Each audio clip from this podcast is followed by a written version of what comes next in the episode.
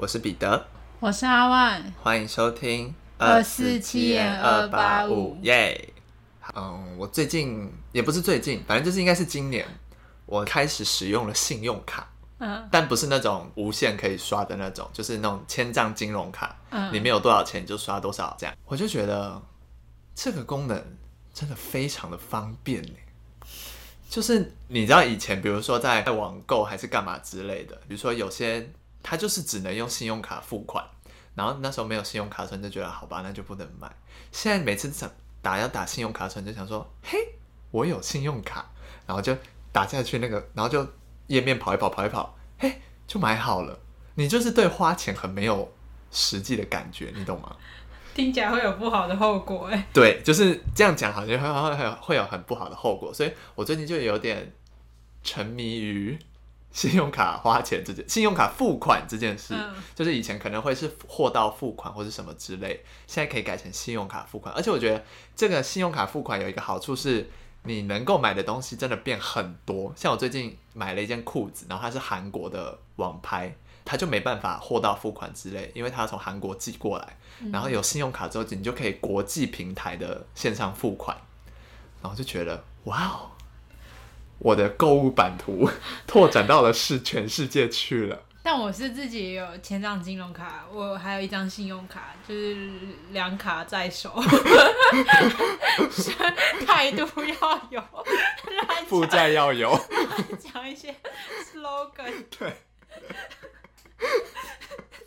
大家真的不要学习耶。什么态度？对，反正那反正我就前几天，嗯、呃，就是。刷卡之后，就是我突然有一天就收到简讯，啊、嗯呃，就是他那个 app 会跳通知说，你有一笔一百六的刷卡。可是我那时候在搭公车，嗯、我想说，我搭公车怎么会有一百六的刷卡？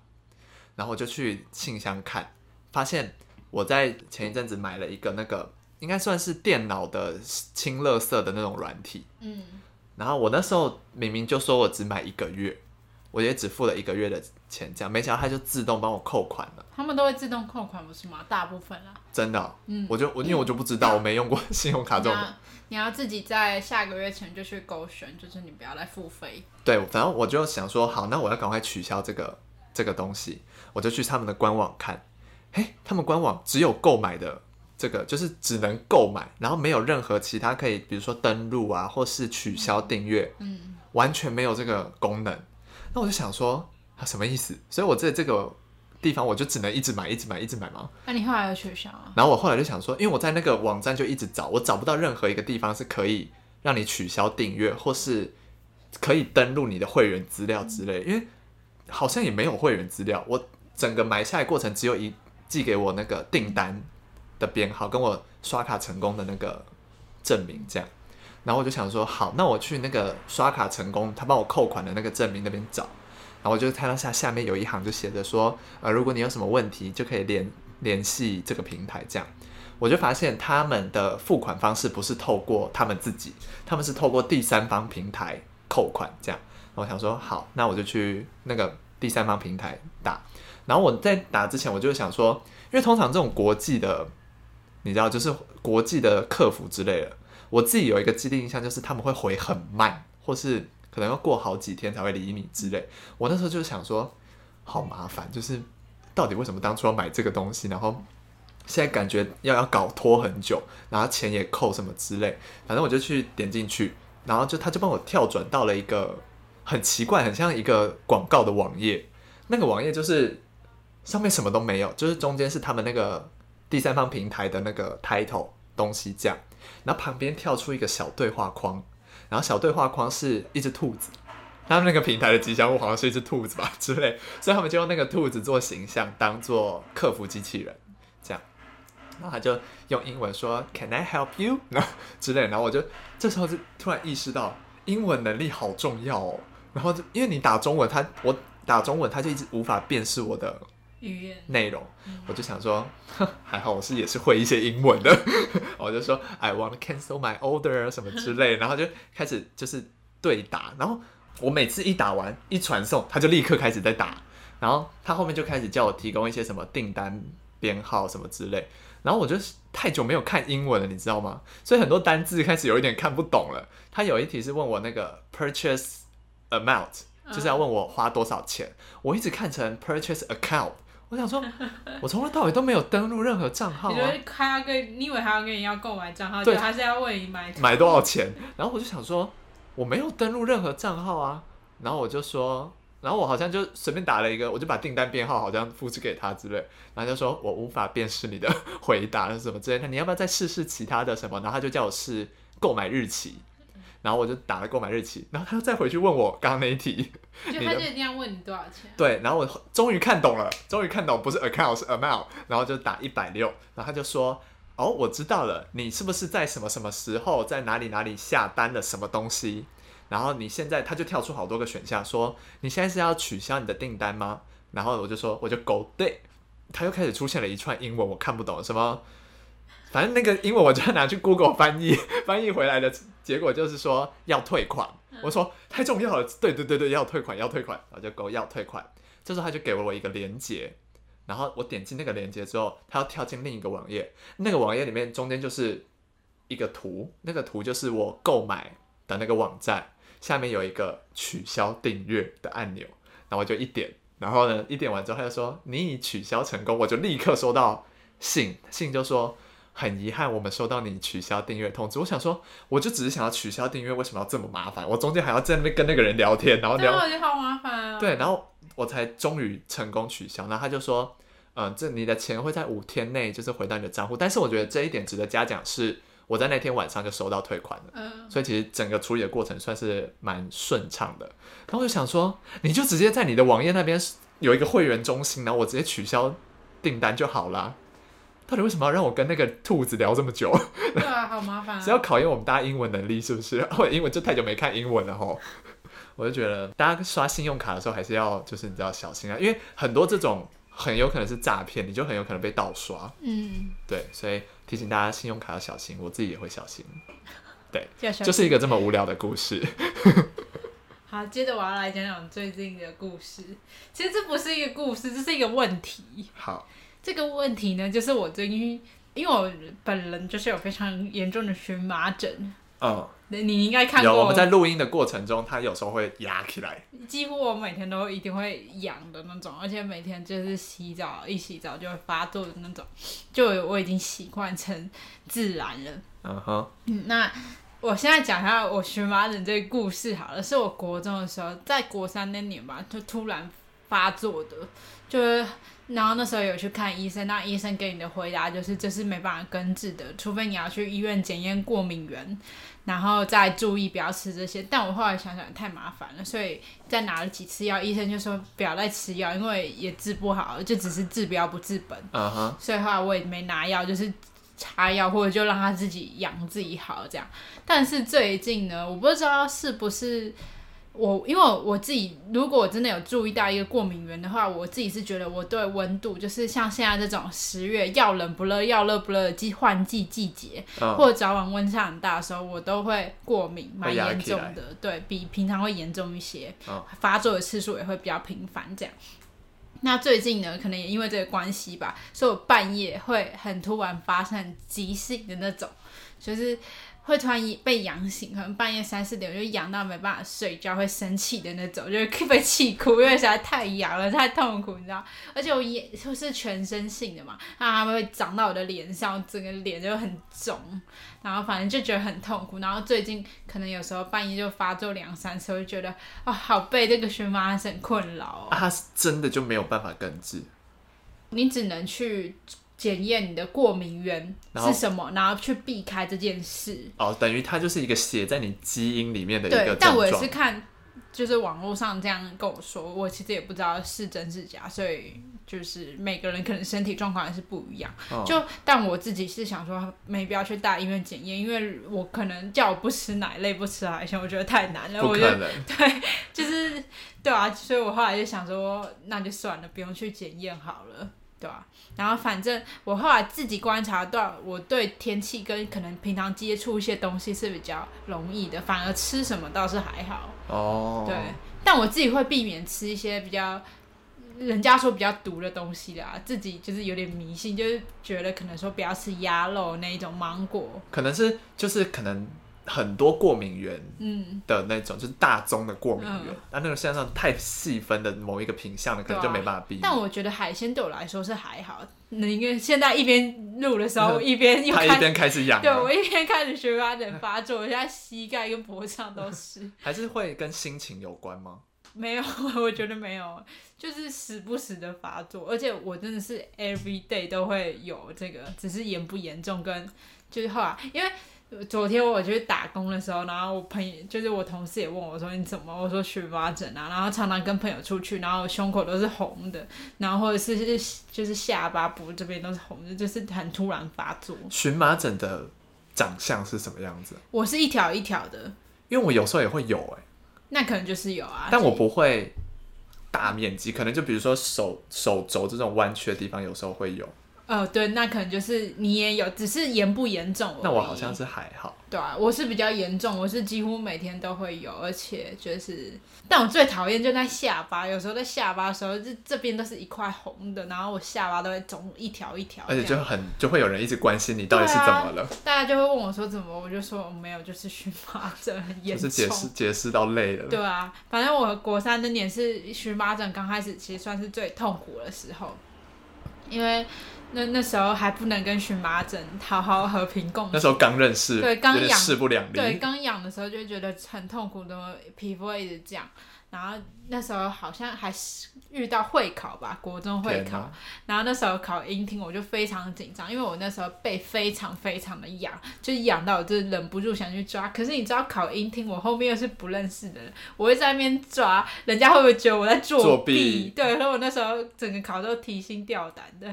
好好的告诉听众，我现在脸非常的痒。对，还是其实你的过敏就是你提到荨麻疹这三个字，你就会开始过敏。我不知道，但我现在一边录又一边感觉发作，就是很很超级痒的。还是是因为有开冷气跟外面的那个温差有点。我其实真的找不到，我没有，我其实我自己都没有很确切到底是什么原因。哦。反正我现在就是放给他痒。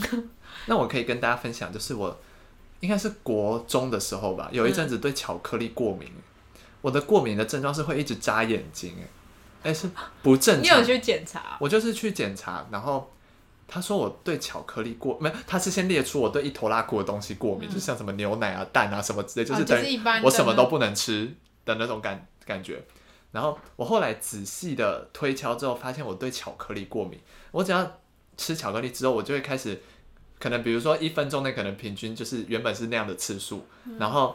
我只要吃完巧克力，就会乘以大概三到四倍眨眼睛的数量。可是我不是觉得眼睛痒，我就是控制不了，我就会一直一直眨。好奇怪。对，很奇怪。可是这件事情到某一天也就自己解决了，我也不会再对巧克力过敏。嗯、有些过敏源可反而自己有一天会突然消失，哎。对啊，就是它来突然就来了，嗯，突然又走了。对啊。但我现在还是鼻子过敏了，尤其是换季的时候，像我这几天早上起来鼻子都是塞住了。但我倒是鼻子还好，这部分鼻子我是皮肤鼻子过敏的那些夜晚，我也是很想哭。就是反正、啊、反正我的荨麻疹就是来了，但他现在还没走。对，希望他赶快走。对，反正很痒。对，也希望有过敏的朋友们，过敏人都共勉之，共勉之，我们大家一起加油，这是我们一辈子的课题。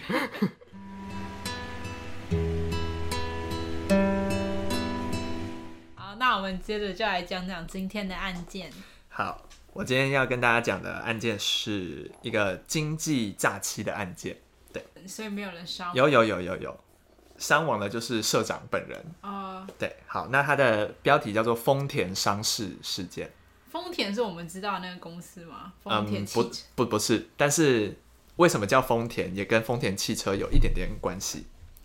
那我先讲一下这个案件的，因为我刚刚提到说这个案件唯一伤亡的人是社长嘛，那他的名字叫做永野一男啊，我听过这个案件。好，那我们后面会叫他永野。那我先跟大家简单的介绍一下永野这个人。那他出身贫寒，从小父亲就残疾，所以他的母亲是到处借钱为生。这样，永野十八岁之后，他就不得不外出养家糊口。那永野这个人呢，虽然他的学历很低，但他就是一个伶牙俐齿的人，就是很会很会说话，很适合做业务，很适合当保险员。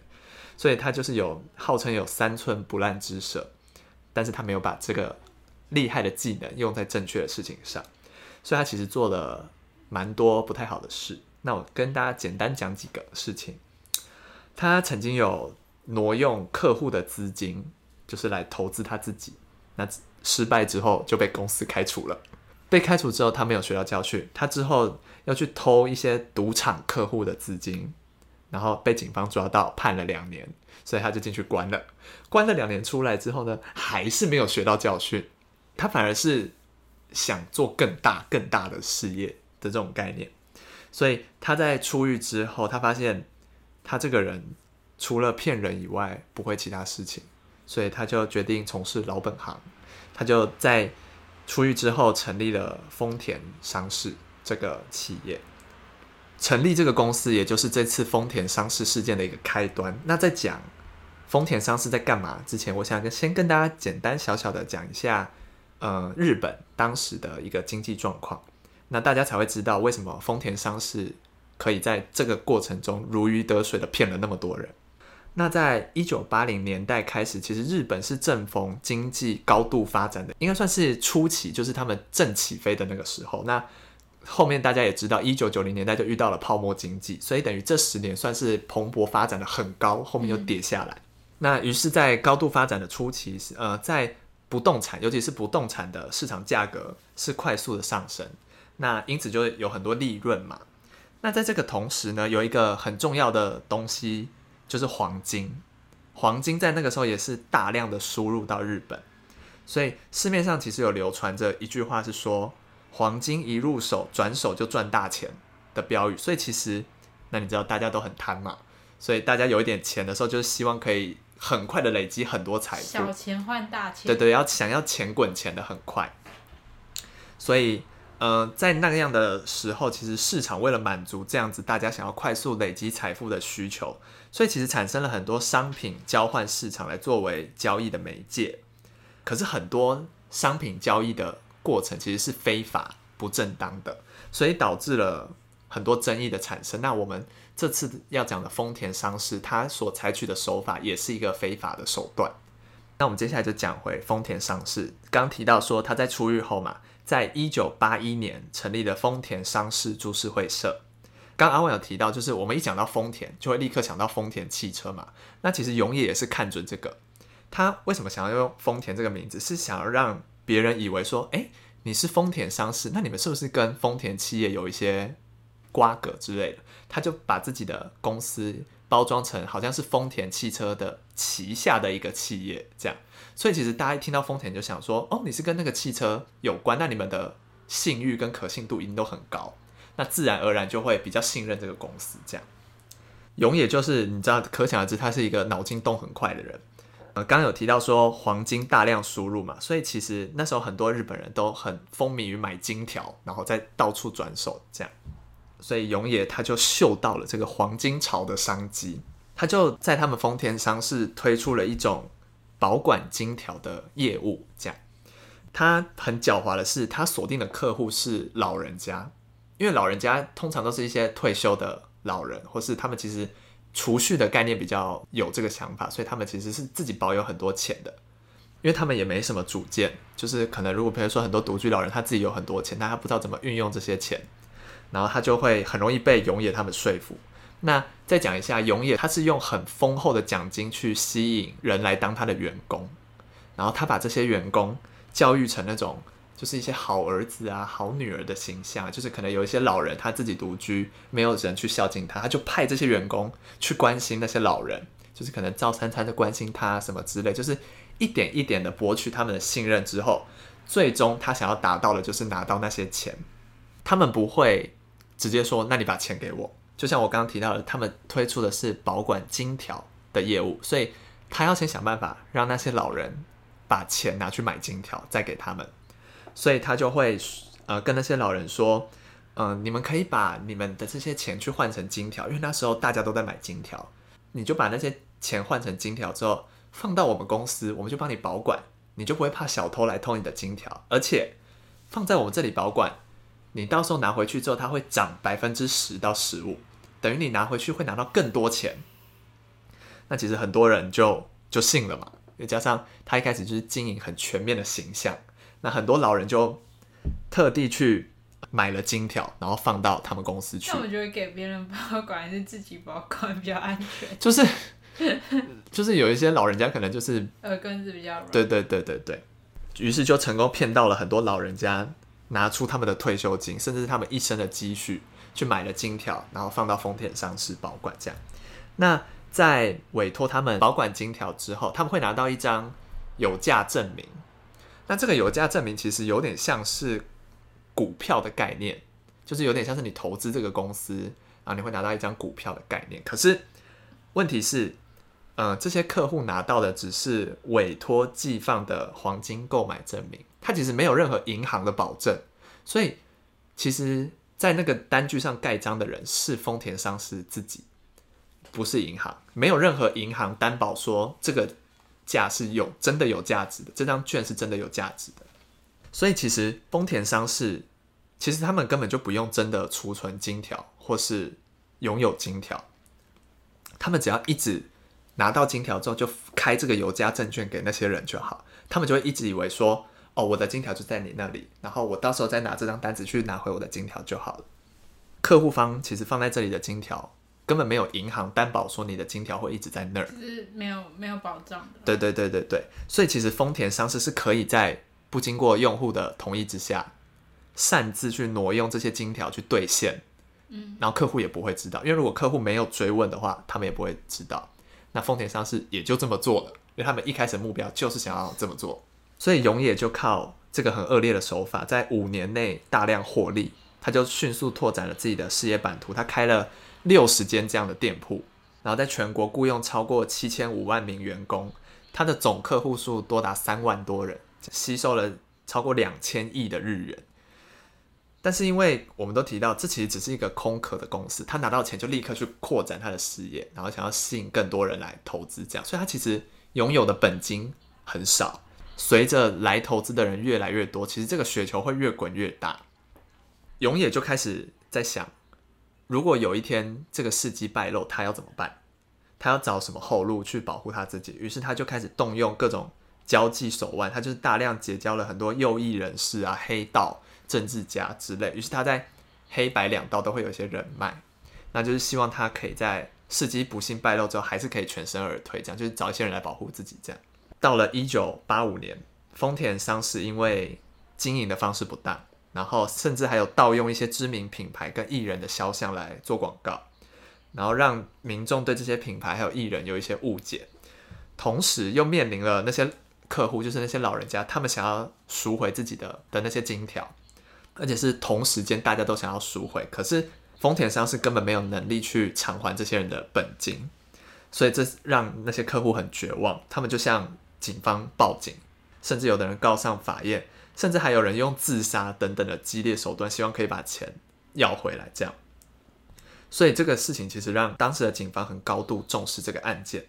于是，就到了案件发生的那一天，到了一九八五年的六月十八号那一天，其实大阪府警是要前往永野的住宅去逮捕他。这样，那这个消息是提早被。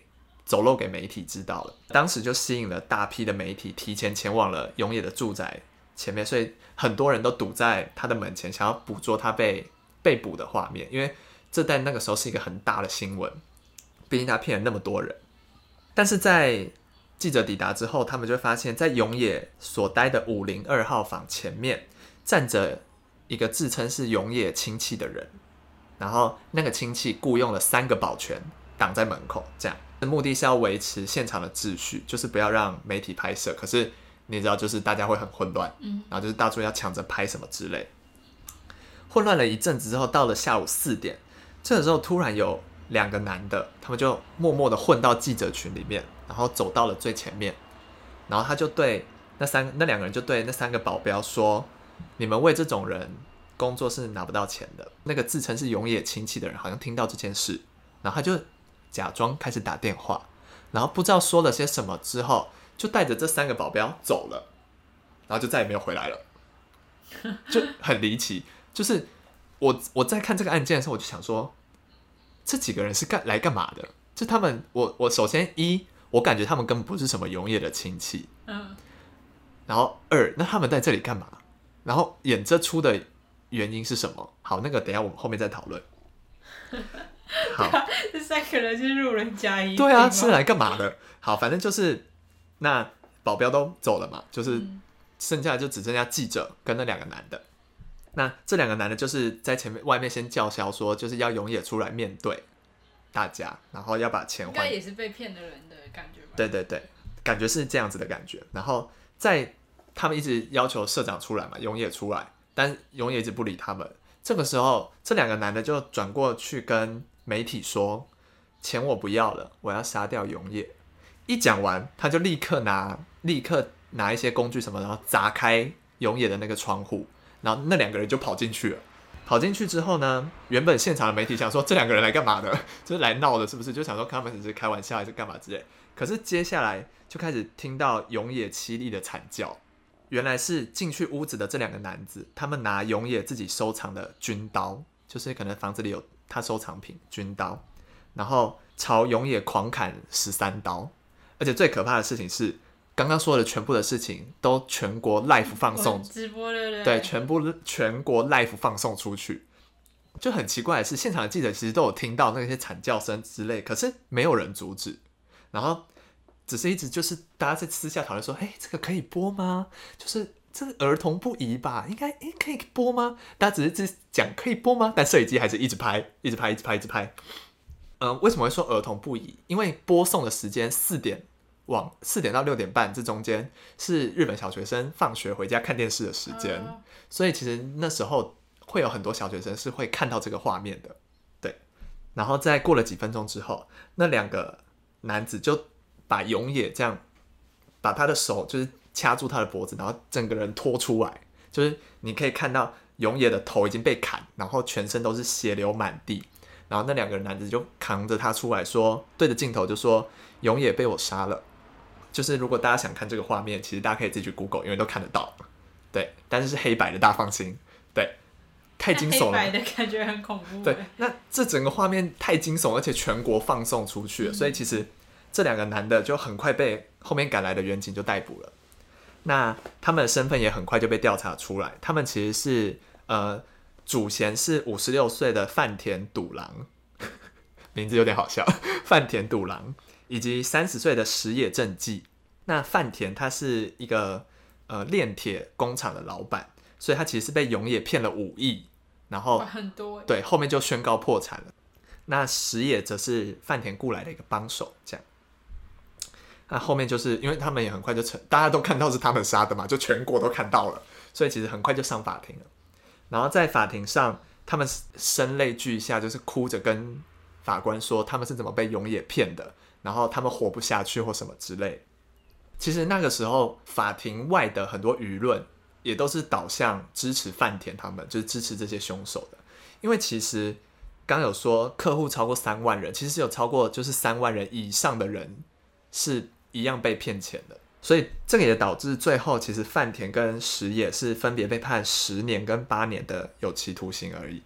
这以杀人来说算是很轻的量刑，嗯，那。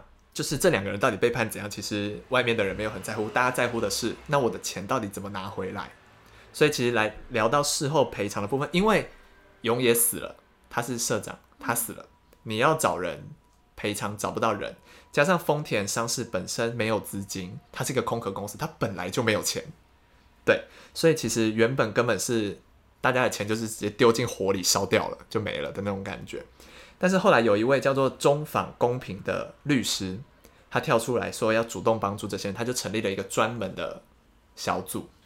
但是因为我本身不是学经济类或是法律类的专业，所以我在查资料的时候，我看他那个法律就是诉讼的一些过程，我其实有点看不太懂。反正我简而言之跟大家讲，那中间就是经过了很多很多很多很复杂的一些谈判协商的过程，可能是跟一些比如说这些金主或是一些。跟那个丰田商事有商业往来关系的一些企业，好像有一些钱是有留下来，或是还没有谈好了，但是还没有被运用的。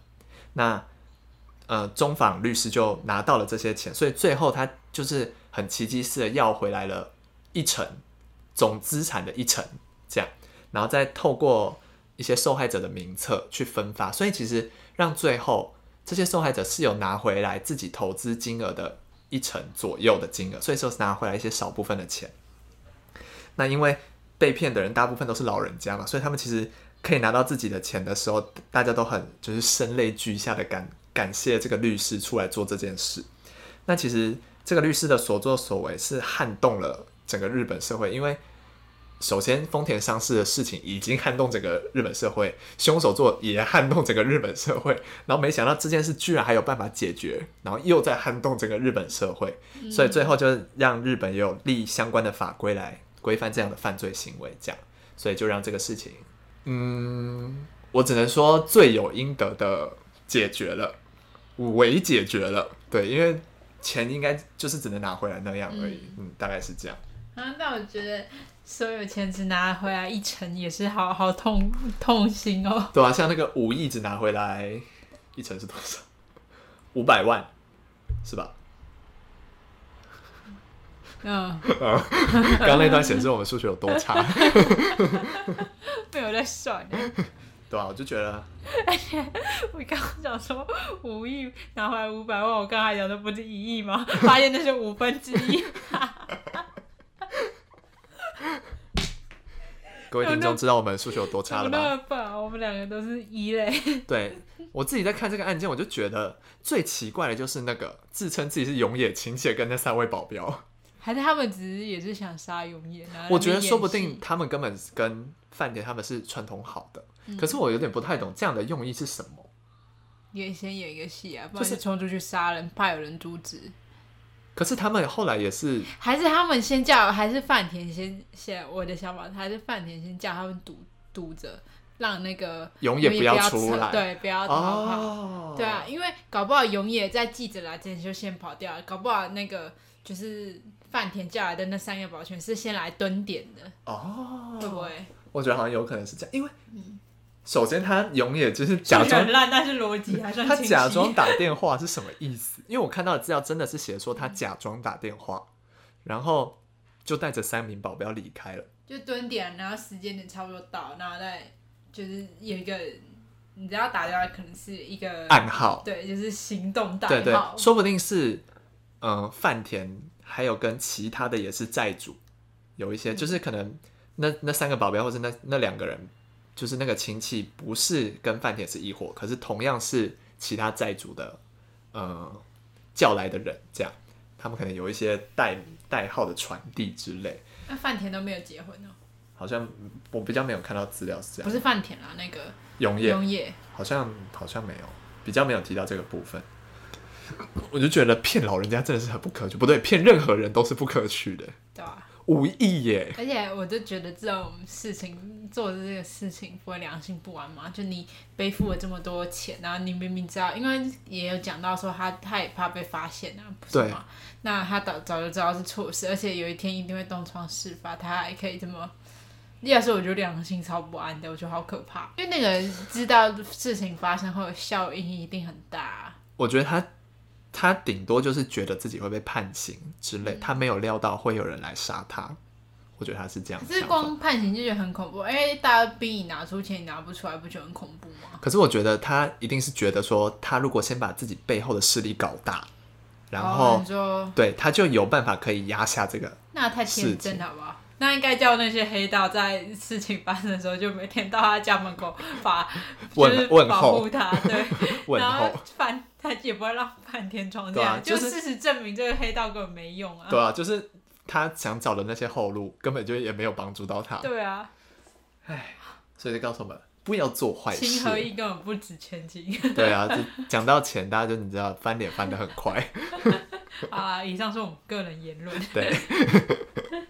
好，那我们今天节目就到这边结束了。我是彼得，我是阿万，我们下次见，拜拜。拜拜。